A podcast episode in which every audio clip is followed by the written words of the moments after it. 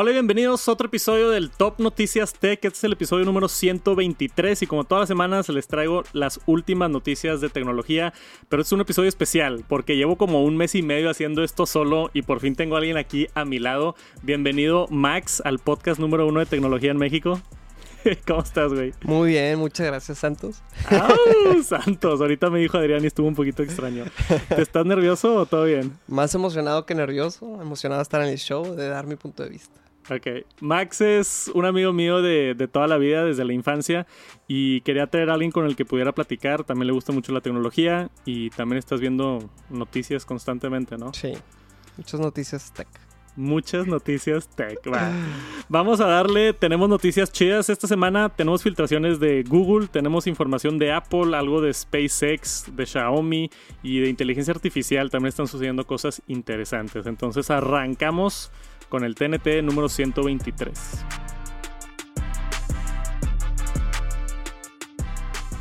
Esta semana tuvimos una filtración grande de Google. Tenemos por acá un reporte de exactamente OnLeaks, que hace muchas filtraciones de teléfonos Android con este nuevo Pixel Fold. También John Prosser estuvo hablando mucho de esto y nos compartió la fecha de que va a salir en mayo. Mayo estamos a un par de semanas, no falta nada para mayo y estoy emocionado de ver el primer teléfono plegable de Google. Max, que tengo aquí a mi lado, tú tienes un... No tienes iPhone, ¿verdad? No, yo tengo un Android, tengo un OnePlus. ya empezamos mal, güey. ¿Qué? no, es broma. que ya empezamos mal que tienes Android y no iPhone. Está bien, para agarrar el otro punto de vista aquí. Sí, este. He tenido, he, he, tenido Google Pixels. ¿Has tenido Google Pixels? Sí, sí he tenido Google Pixels. ¿Cuál tuviste? Tuve el 6, 6A por un minuto, porque luego se lo pasé a mi hermano. Ok. Este. Y muy buena experiencia, la verdad, con Google Pixel. Ahora sí, y nunca he tenido un foldable phone. Yo sé que tú sí. Sí. Tuviste el Samsung, ¿verdad? El Galaxy Fold 4. 4. Lo utilicé por un mes entero. Fue como mi, mi, mi challenge que me quise aventar.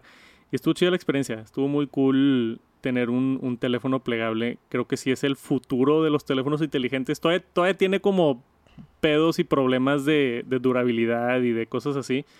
Pero se ve muy chido. Y, lo, y el hardware que hace Google, tú que has tenido un Pixel, está, está muy chido. Nada más para terminar, ¿qué, qué OnePlus tienes ahorita? Ahorita tengo el 7 Pro. 7 Pro. Sí, pero ya, ya toca cambio. Ya. ¿Y te vas a comprar el Pixel Fold? No sé, no sé. Ahorita estoy pensando, este, no sé si hacer el brinco ahora a Apple. No más que tú me vas a tener yeah. que convencer. Ok, ok. Entonces podemos Eso luego lo el... platicamos. Sí, luego lo platicaremos en algún otro episodio. Sí. En cuanto a esto, tenemos aquí, como vemos en la imagen, varios rumores. Es una pantalla de 7.6 pulgadas cuando está abierto. Y cuando está cerrado también la pantalla está bastante, bastante amplia, como se ve aquí en el render. Esto es un render, no es una imagen oficial, uh -huh. es este, basado en las, en las especificaciones, pero Google es malísimo con las filtraciones. No sé si estás enterado, pero el año pasado se filtraron tipo todas las fotos desde antes. Hubo un unboxing en YouTube que tuvieron que quitar varias veces porque se, se filtró el Pixel nuevo. Había raza wow. vendiendo el Pixel, creo que fue el Pixel 7 que salió el año pasado. Ajá. Había raza vendiéndolo en eBay antes de que saliera al mercado. No manches, wow. Entonces tienen ahí problemas con filtraciones. Entonces no lo dudo que esto sea casi exactamente como se va a ver el nuevo Pixel Fold que está bastante emocionante. Aparte estuve viendo que la filtración viene como que de, un, de una fuente muy creíble, ¿no? Sí, OnLeaks lleva años sí. haciendo filtraciones y se le ha atinado a muchas cosas. Es, es casi como el, el, filtrador principal de Android. Mm. Como que él siempre los teléfonos de Samsung y los teléfonos de otras cosas. Yo que estoy muy metido en el mundo de los rumores, claro. ese vato es de los, de los no? tops. ¿Cómo no? un fanboy como yo checando todos los días los rumores. Claro. ¿Usarías un teléfono plegable? Es la duda. Mira, yo creo que sí es el futuro, como tú dices. Van a acabar siendo todos, pero platícame también tú de los use cases que tuviste con el foldable. Yo, en mi, en mi opinión de use cases, todavía no le encuentro mucho. O sea, tendría, yeah. tendría que ser un, un user de, de una tableta muy fuerte. Ya, o sea, de tener así como cosas que hacer en una pantalla más grande. Y más también considerando el precio, 1.700 dólares. Sí, es un chingo, sí es, sí, es bastante. 1.700 dólares está pesado. El Fold cuesta 1400 dólares, si no me equivoco, 1500 dólares. Este, entonces está un poquito más caro que el, que el Fold. Y el Flip ya está abajo de los 1000 dólares. El de Samsung, el, el chiquito. Ujú. Este, ese está más barato todavía. Pero Samsung ya tiene varias generaciones, ya ha podido bajar el precio con su tecnología y demás. Pero Eso es lo que me encanta, que se está haciendo una tecnología nueva, lo está llevando a la vanguardia una empresa y, y que ahora ya los, los main players ya se están uniendo y vas a ver que Apple 2025, no sé. sí, van, a- van a sacar su, su, su Fold también eventualmente. Claro. ya que esté un poquito más madura la tecnología. Pero ti- tienes, tienes razón. Yo cuando uso, cuando usé el Fold, no sabía qué pantalla usar. Y eso como que me causaba conflicto, ¿verdad? De que si iba a contestar un mensaje, pues usaba la pantalla de afuera. Ajá. Y a veces lo abría y era como que innecesario abrirlo y tener la pantalla grandota. Era nada más en situaciones muy específicas como en el avión o acostado en mi Sí. cama, cuando ya tenía como que la pantalla desplegada para poder aprovechar más. Aparte, contenido. me causa mucho problema el aspect ratio. Ajá. Cuando lo abres, yo me voy a meter más, más que nada a YouTube o Netflix y va a haber dos barras negras. O sea, vas Ah, a tener ya. tipo de real estate de, de- de pantalla Sí, sí, un sí. 60%. Y yo, pues, ¿para qué? ¿Sabes? Pues sí, porque está cuadrado. Porque está cuadrado. Ya está. Google Pixel Fold. Esténse al pendiente porque se viene pronto en mayo. Y tenemos rumores frescos de nuestro dios y amo Kuo Ming Chi del nuevo iPhone 15 Pro. Eh, nos dio detalles de la cámara, la nueva cámara periscopio que por primera vez vamos a tener una cámara periscopio en un iPhone. Es una cámara que ha existido en otros teléfonos, el, famosamente los últimos de Samsung, el S22 Ultra y S23 Ultra tienen su Mega Space Zoom 100X y lo que permite esto es una tecnología donde ponen los lentes en plano horizontal, rebota con un par de, de vidrios y no sé qué magia hace para tener un zoom óptico en un espacio pequeño de un, de un teléfono inteligente. Pero se, a pesar de que pensábamos que iba a ser zoom óptico de 10x como lo tiene Samsung, según Kuo Ming Chi dice que va a ser un zoom óptico de 5 a 6x. Entonces yo vi un poquito de, de gente decepcionada. ¿Tienes algo al respecto que decir de esto? Está guau, o sea, yo me acuerdo que también para el Samsung más reciente tiene esta, pero salió la historia de cómo también, bueno, estoy desviando un poco, pero cómo Ajá. también usaban mucho software para edición de las imágenes. Sí, No sé si lo hablaste, creo que tú en, un- en un, en un video. tipo lo de la luna La- la falsa luna, y eso. ajá, sí, sí, sí. sí, a huevo. Era, era porque, o sea, usan inteligencia artificial y, y no nada más la luna, también cuando le haces zoom a alguien se ve como pintura de agua y utiliza como inteligencia artificial para rellenar píxeles Sí, y darte una se imagen. da cuenta que es la luna. y- Ajá. Pero en esta parte de Apple, o sea, lo que me gusta es que Apple siempre lo que agarra de otras empresas lo agarra y lo hace re bien. Entonces eso de que nada más va a ser 6x zoom, vas a ver que va a quedar como quiera increíble. Ya. O sea, a pesar de que está un poquito más atrás, seguramente lo van a hacer de una calidad muy, Sí. muy chida. Y es el doble de lo que está ahorita. Ahorita tiene 3X el iPhone como su zoom óptico más grande. Entonces 6X pues es el doble. Sea, vas a poder hacer el doble de zoom con el 15 Pro que con el 14 Pro, que sí está bastante significativo. Y yo creo que ya zoom digital ha de ser un, no sé, 10 o 20X. Va a mejorar bastante el zoom y es, es mucha tecnología la que está detrás de las escenas en estos lentes periscopios. No, no es fácil hacer esto. Entonces eh, lleva más costo y mucho más. Este, hay un rumor de que va a subir 100 dólares de precio también el 15 Pro por primera vez desde el 2017, que fue la última vez que subieron de precio. Wow. Entonces, hay gente que se enoja con la, con la elevada de precio, de que no, ¿qué, qué pedo están subiendo? Y yo, y yo lo veo de la perspectiva de, güey, pasaron cinco años, inflación, pandemia, crisis de procesadores. O sea, pasó todo lo que ha pasado y el iPhone no ha mantenido el mismo precio. A mí se me hace impresionante. No estoy justificando que levanten los precios, pero está difícil, ¿no? Paga, o sea, ju- ¿justificaría nada más los 100 dólares nada más por ese atributo de la cámara o no? Por la cámara, no sé. O sea, lo, el, el como están los rumores ahorita es que va a cambiar de acero inoxidable a titanio, que supuestamente es un material que cuesta más. Eh, la cámara periscopio creo que va a tener un procesador extra de bajo consumo para la pantalla siempre prendida y, y funciones con los botones nuevos. Ahí va a haber unos botones tácticos nuevos en vez de botones físicos. O sea, sí hay como muchos cambios que pudiera llegar tal vez a justificarlo. La nueva, el nuevo procesador también, el A17, viene con 3 nanómetros, que es la arquitectura, en vez de 5 nanómetros como la versión pasada, que lo hace más eficiente y, y más chido Sí. el procesador. Pero 100 dólares a mí no se me hace mucho, aunque sé que hay gente que va a gritar y va a llorar y vamos a ver Para un artículos. producto de lujo como Apple, 100 dólares no es nada.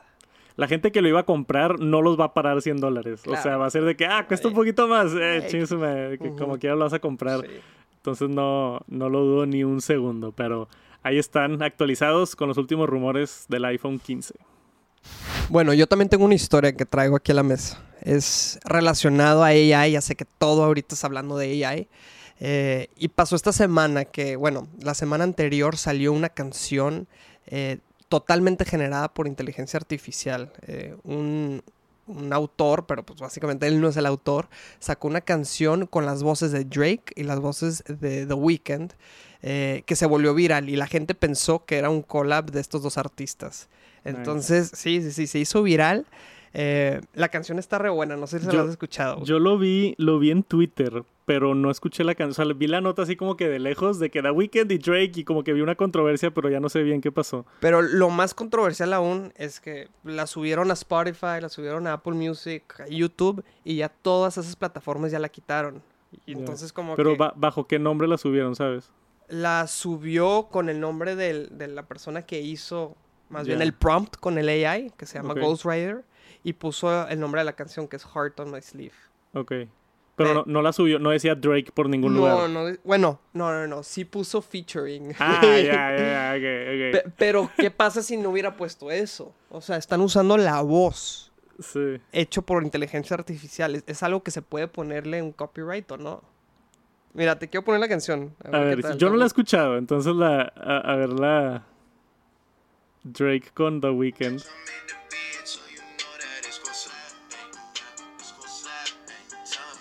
Suena igualito, güey. Está igual.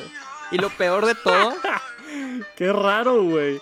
lo peor de todo es que el prompt del AI le dijeron de que, oye, quiero que sea una canción de Drake con The Weeknd que hable sobre Selena Gómez, porque tuvo una relación con The Weeknd. Entonces, Ah, la en, la, en letra, Ajá. ahí mencionan Selena Gómez, la relación está a otro nivel. Damn, qué denso, sí, güey. sí, sí. No sabía todo eso del, del detrás. Es, e- es un tema. Inteligencia artificial es un tema que toco casi todas las semanas en este podcast porque es- es- está evolucionando. Está evolucionando tan rápido que no podemos alcanzarlo. Y mucho menos las leyes y, y los establecimientos que ya están hechos ahorita. Entonces, eh, aquí en el artículo está, está lo que contestó Universal Music. Ahorita lo estábamos leyendo aquí abajo. Este, es todo un párrafo que dice de que básicamente, a pesar de que es una tecnología nueva que estamos adoptando, no se nos hace bien y es una violación de nuestros acuerdos con el artista y como que ni ellos saben bien qué están diciendo porque no, no se sabe si es legal o ilegal o cómo protegerse de eso. Que está, e- es lo que está bien curioso, güey, porque tú dijiste ahorita, no, no puedes patentar una voz. Sí. Entonces, pues, y, y cuando tú creas algo con inteligencia artificial, yo investigué con, hace poquito estuve haciendo imágenes con DAL-E, cuando tú le, le pones así el query, el prompt y sacas una imagen, esa imagen es tuya. Esa imagen es, tú tienes los derechos de esa imagen. Eso sí es verdad. O sea, Sí. sí.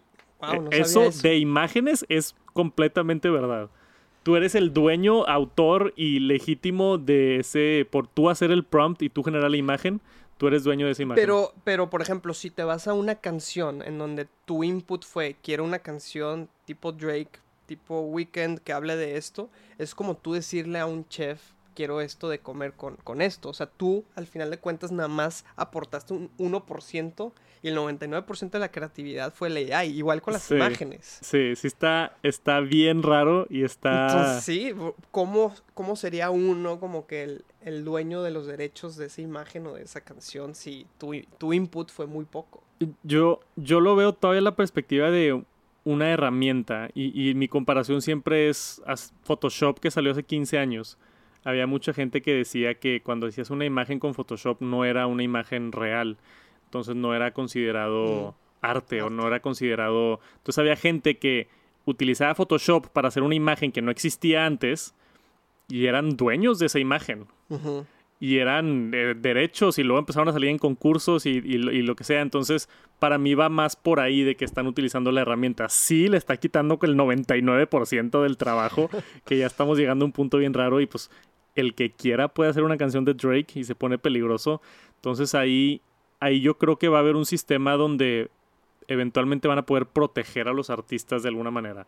De decir, ¿sabes qué? No puedes utilizar la voz de Drake porque yo lo tengo firmado con este contrato y esa voz es mía. No sé cómo se patentaría, pero Está bien curioso porque ¿cómo puedes tú con evidencia legal decir esta es la voz de Drake? ¿Me entiendes? Lo único que la, que la regó el autor en este caso es poner featuring Drake, ¿verdad? Sí. Y por eso la gente sí creyó que era un collab y se hizo viral. sí, también por eso se hizo viral. Pero si no hubiera sido por eso, hay, hay legalmente formas para que limiten la voz de Drake y The Weeknd. ¿Quién sabe? No tengo idea. Esos son problemas de abogados que no quiero saber con todo lo que está sucediendo. Pero está bien, bien interesante. Parece que cada semana sucede algo completamente nuevo de Sí. inteligencia artificial. Y está bien cabrón cómo avanza, cómo avanza todo y, y esto está... No sé, güey, da mucho miedo también. Sí. O es sea, la caja de Pandora. Realmente es. ya se abrió y, y ya estamos como que, ¿qué va a pasar? ¿Y qué va a pasar? ¿Y qué va a pasar? Y yo creo que tú viste o, o platicaste a lo mejor de Elon Musk, que de que no, espérense eh, a que las empresas, básicamente, póngale pausa a inteligencia Ah, artificial sí. unos meses Ajá. para que... Y yo, esto ya no se puede poner pausa, ya, ya está. Ni una empresa puede ponerle ya pausa a esto. No, nos tenemos que, las leyes y las normas y todo se tiene que acoplar al, al nuevo mundo por inteligencia artificial, si es que no nos dominan los robots en unos años. Eh, eso es... if. sí. Se me hace que no, no, no sí algún día, pero cuándo. ¿Cuándo? exactamente. Oye, hablando de inteligencia artificial, vi otra noticia bien interesante. A ver. De esta dime. semana, un artista, eh, fotógrafo más bien, eh, ganó un concurso que es concurso de fotografía más creativa. Eh, es alemán, este, mi buen amigo Boris. Ok. Eh, y The Sony World Photography Awards. Entonces es dentro de la competencia diferentes em, concursos, digamos, y él ganó el de la, la fotografía más creativa. Y ahí sale, es de una señora vestida de blanco, sí, de la derecha, Ah. y atrás otra señora vestida de negro. Y, y básicamente él explica que cómo es una generación anterior y cómo está más como que la parte de depresión de la generación anterior y la, la generación más nueva como que viéndose al futuro y como que toda esa parte que le, que le hizo. Entonces el tema aquí es, gana el concurso, sube y dice, yo no puedo aceptar este premio porque esta imagen yo no la hice. La hizo la inteligencia artificial. 100% hecho por inteligencia artificial. Pam, pam, pam. Está cañón. Entonces, igual, él lo que quería hacer es abrir discusión sobre la inteligencia, eh, inteligencia artificial Ajá. dentro de la fotografía eh, y, y sobre cómo pueden como que pues de- decidir los diferentes concursos que sí entra, que no entra y el futuro de, de esa industria en general. Qué loco, güey. Qué loco que llegó a ese extremo de que le iban a dar un premio enfrente del Sí. mundo y, y fue que, nope, esto Sí. es inteligencia artificial y nadie se dio cuenta. Porque, digo, no estoy muy familiarizado con el Sony World Photography Awards, pero seguramente tienen filtros Sí, de, de- y más cuando ya está empezando a ser un poquito más mainstream la inteligencia artificial, creo que debería haber pues al menos personas que están viendo estas imágenes o analizando el metadata o, con qué cámara se tomó. Claro. o- De hecho, si, se le puede dar zoom o no. Sí, yo aquí, Mira, yo, yo, yo tengo Dale el- zoom. De hecho, sí hay cosas raras. De hecho, la típica que ves en, en inteligencia artif- artificial con, con imágenes son los dedos, las uñas Sí. y así, como que hay algo raro. Pero fíjate, esta es versión 5 de, creo que, bueno, estoy hablando yo a lo mejor de Mid Journey, por ejemplo. Ajá. Pero espérate 5 años, ya no va a haber temas. Sí, es, eso es lo que más asusta de inteligencia artificial. Todo lo que estamos viendo ahorita, la canción de Drake, esta fotografía que ganó premios, todo esto es lo peor que va a estar. Sí, exacto. Esto es lo peor que va a estar la inteligencia artificial, porque mientras más le vamos alimentando a las máquinas, más se hacen más inteligentes y hacen mejor chamba. Entonces, todo lo que veas en internet, toda imagen, todo audio, todo video creado con inteligencia artificial es en su peor estado. Eso es lo que da miedo, porque en, ¿En su mejor? En su mejor estado, sí. No, en No, su no, peor. ¿cómo va a estar en su mejor? Sí, ¿cómo va a estar en su mejor? O sea, en un año, dos años, tres años. Yo me imagino, si estamos ahorita hablando de fotografías, ¿por qué no películas? ¿Por qué no, sabes? Ya hay varios que están haciendo text to video. Eh, están horribles todavía. O sea, salen como que. Como blobs así, como que no agarra bien las facciones de los humanos y cosas. Pero ya hay varios donde ponen de que un caballo eh, galopeando en el bosque. Wow. y sale el caballo así galopeando en el bosque en un video, ¿no? Que se ve mucho peor que las fotografías ahorita, pero con tiempo, dale un par de años, va a estar, va a ser impresionante también. Estas dos notas es- es- están traumantes. Eso de que se hizo una canción viral de Drake y luego una fotografía ganó un premio, está... mm, Estamos en muchos problemas. yo, güey. te- yo tengo una idea. Creo que ¿Qué? para, para otro día, para, para otro podcast, nosotros crear nuestra propia canción de AI. Poner nuestro propio prompt. Ok. Ya vi unos pasos y nosotros la ¿Sabes hacemos. cómo hacerle? Sí, yo le muevo. Ok, ok. y lo hacemos con la temática de, de Tech Santos. DJ Max nos va a hacer una canción con inteligencia. Sí, jalo, güey. Lo podemos probar a ver si, A ver qué sale. a ver qué sale y a ver si está bien. Y, y hasta puede ser el theme song del Top Noticias Tech. Ándale. El año pasado Xiaomi sacó un teléfono que impactó el mundo, el 12S Ultra. Fue el primer teléfono en tener un sensor de una pulgada dentro de un teléfono inteligente para mejorar la fotografía. Entre más grande el sensor, más entra luz y te da mejor color y demás. Y este año acaba de anunciar Xiaomi el 13 Ultra, que lo lleva al siguiente nivel. Y esto es básicamente ya una cámara con teléfono y no un teléfono con cámara. ¿Qué tanto te importa a ti la fotografía en, en tu teléfono inteligente? A mí es una de las top tres cosas que quisiera. ¿Sí? Ah, sí. o sea, si, si le echas... Ahora es- que voy regresando a mi luna de miel, todo fue a la cámara del celular. Dije, no voy a comprar una profesional, sé que me la van a robar, se me va a perder o algo. voy a usar la de mi celular. Entonces, entonces- en tu decisión de compra de un teléfono inteligente sí está ahí arriba de que Está ahí arriba. Entonces, buena cámara. ajá, o sea, si me estás hablando, y a mí que me gusta un poco la fotografía y así, bueno, de, de saberle un poco más bien de a- apertura y todo eso, me encanta usar todos esos settings de, de aperture, exposure y así. Entonces, que tener una cámara profesional dentro de un celular, buenísimo. Esto es lo más cerquita que hay a una cámara así, este, al menos las especificaciones, porque el, el- una cosa es tener el hardware y otra cosa es que ahora la mayoría de, de teléfonos es, es con fotografía computacional. Entonces tú puedes tener un sensor chiquito, pero si tu algoritmo detecta cosas y le saca los colores y le pone más contraste y le pone resolución, es lo que hacen las computadoras. Cuando tú tomas una foto con un iPhone, si se ve oscuro, de repente ilumina ciertas áreas, ilumina las caras y hace todo más bonito, ¿no? Entonces, mucho de los teléfonos y la razón por la que toman tan buenas fotos es por la por, Software. por el software, exactamente. Entonces, Xiaomi, a pesar de tener ese sensor impresionante de Sony de 50 megapíxeles de una pulgada, y luego aparte tiene más lentes, tiene un ultra gran angular de 12 milímetros, un zoom periscopio y un nuevo zoom de 3.575 eh, milímetros. Es una cosa eh, estúpida, o sea, ve nada más el tamaño de la cámara, güey. Wow. Está tipo. Y todos los lentes que tiene, e- el enfoque es claramente para las personas que van primero por una cámara y secundario, pues quieren contestar mensajes y.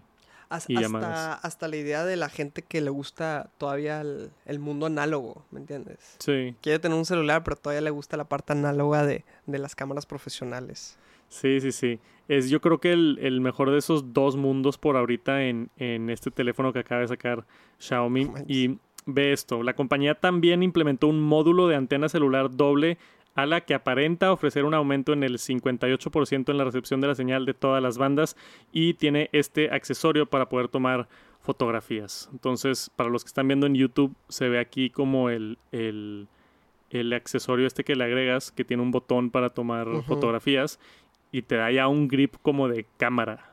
De una cámara del 2000, ¿te acuerdas de esas chiquitas? Ya, casi, sí, casi sí, que sí. las agarrabas así. Un tipo point and shoot. Sí, un point and shoot. Está muy cool esto. O sea, si te gusta la fotografía, creo que está interesante checar el Xiaomi 13 Ultra. Eh, yo tengo rato de no hacer una reseña de un Xiaomi, pero por lo que recuerdo y lo que me han contado amigos, son buenos teléfonos. Si logro conseguir ese teléfono, me aviento una reseña y una comparativa ahí con el iPhone. Y tenemos noticias de papi Elon Musk otra vez. Esta semana con su empresa SpaceX tuvimos una, bueno, hubo una prueba el día de ayer para el lanzamiento de su nueva nave Starship. Es la más grande que ha hecho. Antes se llamaba la Falcon Heavy, si no me equivoco. Y han hecho varias pruebas con otras naves que ya han logrado eh, llegar al espacio y regresar.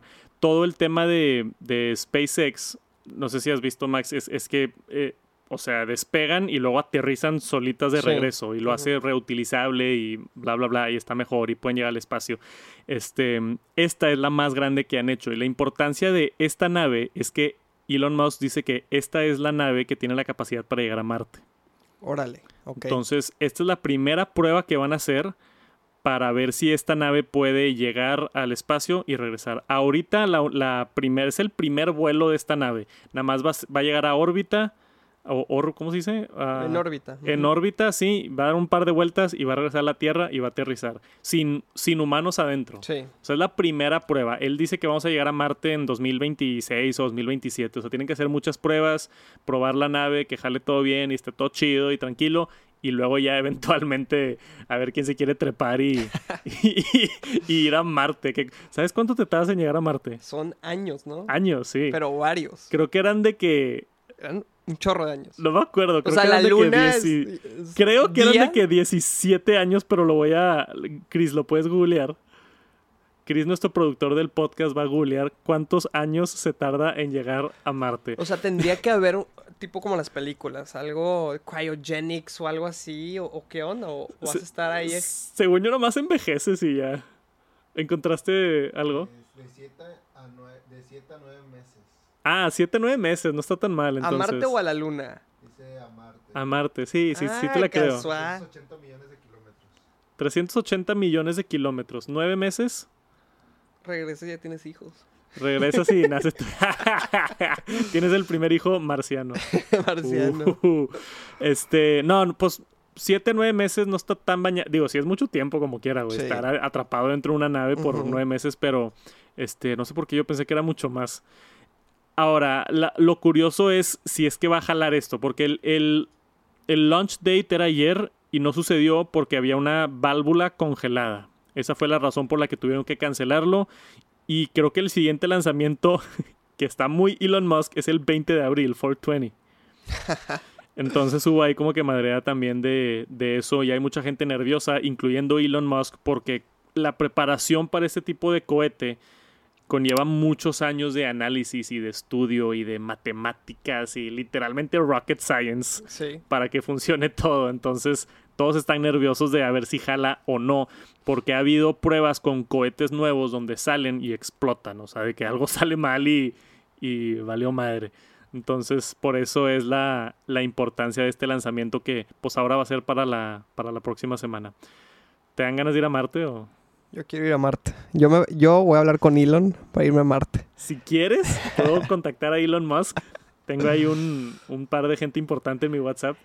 Lo bueno es que ya no están haciendo las pruebas con humanos. O sea, todo remoto. Entonces ya si me trepo mínimo sé que voy a llegar a Marte. Y no voy a, a irme en órbita y, y petatear.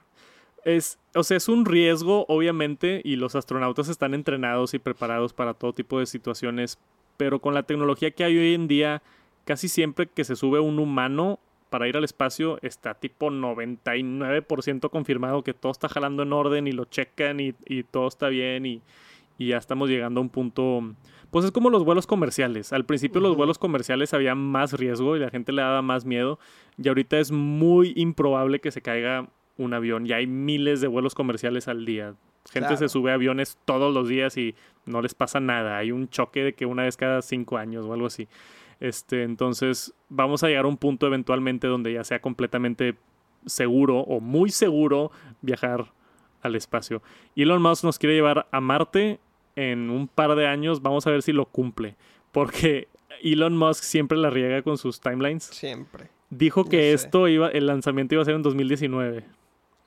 Y estamos en Cuatro 2023. Entonces, cuatro años tarde de lo que dijo y dijo que íbamos a llegar a Marte en 2026, entonces probablemente va a ser 2030. Ujú. Pero vamos a ver, al menos en nuestras vidas, a los primeros humanos pisar Marte, que creo que va a ser... Yo me, yo me imagino como la película El Marciano, ¿la viste? Con, con Matt Damon.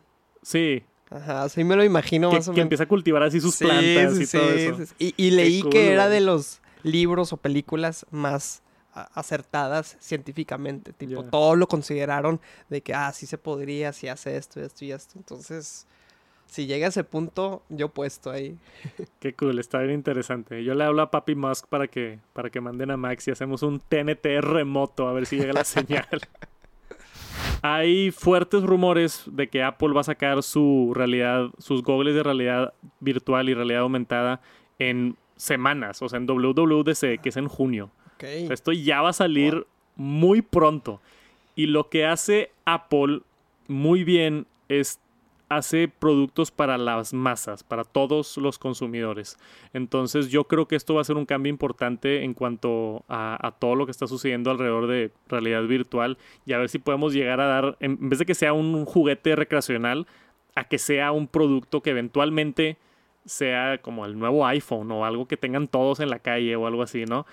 Y, es, es bien interesante porque Mark eh, Gurman sacó un reporte esta semana y menciona que el enfoque de esto va a ser juegos, fitness y aplicaciones deportivas, que es pues muy, muy diferente a lo que es tradicionalmente un casco de realidad. Pues ahí va mi duda.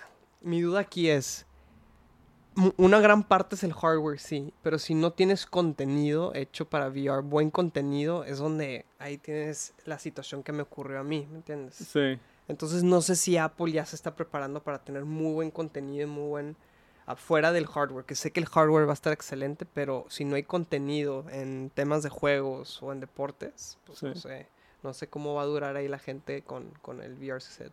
Yo creo que si alguien lo logra hacer es Apple. O sea, tienen Sí. los recursos y el tiempo. Yo creo que sí ya detrás de las escenas han estado hablando con desarrolladores de... de- no, o sea, lo vamos a ver en el lanzamiento, pero yo me imagino algo así como que, hey, aquí tenemos a Epic Games que lleva haciendo un juego desde hace un año. Este, y aquí tenemos a esta otra empresa que, o sea, ya van a tener aplicaciones hechas. Aparte de las suyas, yo esperaría también que Apple, todas sus aplicaciones ya funcionen en, en, un, en un entorno 3D. O sea, hay rumores de que vas a poder FaceTime con otra persona, así como estamos sentados sillón a sillón, poderlo verlo en, en vida real o, o calendario, en- o sea, vas a estar adentro de tu calendario. O sea, cosas así de aplicaciones de iPhone. ¿No crees que ya van un poco tarde? O sea, había un hype muy fuerte, yo me Sí. acuerdo, y ahorita ya como que... Sí, este, pero creo que también para que llegue a, a las masas, como es, como quiere Apple al menos, se necesita más madurez del mercado. Y este en específico es el modelo que creo que va a costar como 3 mil, 4 mil dólares. O sea, muy poquita gente lo va a comprar. Es como el beta test casi casi. Y hay rumores de unos lentes más adelante que son lentes más como, o sea, transparentes tipo Google Glass. Tipo AR ya. Ajá. ok. Que, bueno, según dicen los analistas, que esos son los que van a cambiar todo. Ahorita va a ser como que el casco para empezar a desarrollar las aplicaciones y, y que los desarrolladores hagan sus apps y empezar a fam- familiarizar a la gente con el nuevo sistema operativo de realidad virtual y esto y el otro. Y que en 3, 4 años van a sacar los lentes y que ese va a ser tipo el iPhone killer. O sea, que ese ya va a ser... Porque yo, yo el, el- los días de tener un ladrillo en tu bolsa a todos lados se van a terminar. O sea, al- algo va a trascender eso. Ahorita todos tenemos un, un cuadro en nuestras bolsas y por más normal que se te haga ahorita, en 10 años no va a ser normal. Eso fue, lo eso fue que a mí me, me cautivó tanto de VR. Fue más el potencial de AR.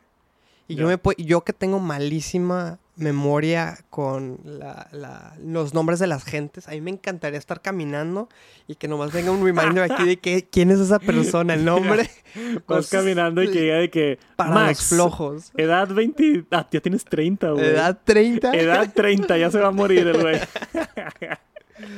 Estaría bien loco. Como el episodio de... te- ¿Viste el episodio de Black Mirror? Sí, sí, sí. Que, que sale cuántos likes tienes y cuántos followers tienes y, y que se empieza a hacer todo un desmadre por, Sí. por ese tema. Sí, sí da miedo también de, de ese aspecto. Prejuicio de social media, followings. eh. Ajá, exactamente.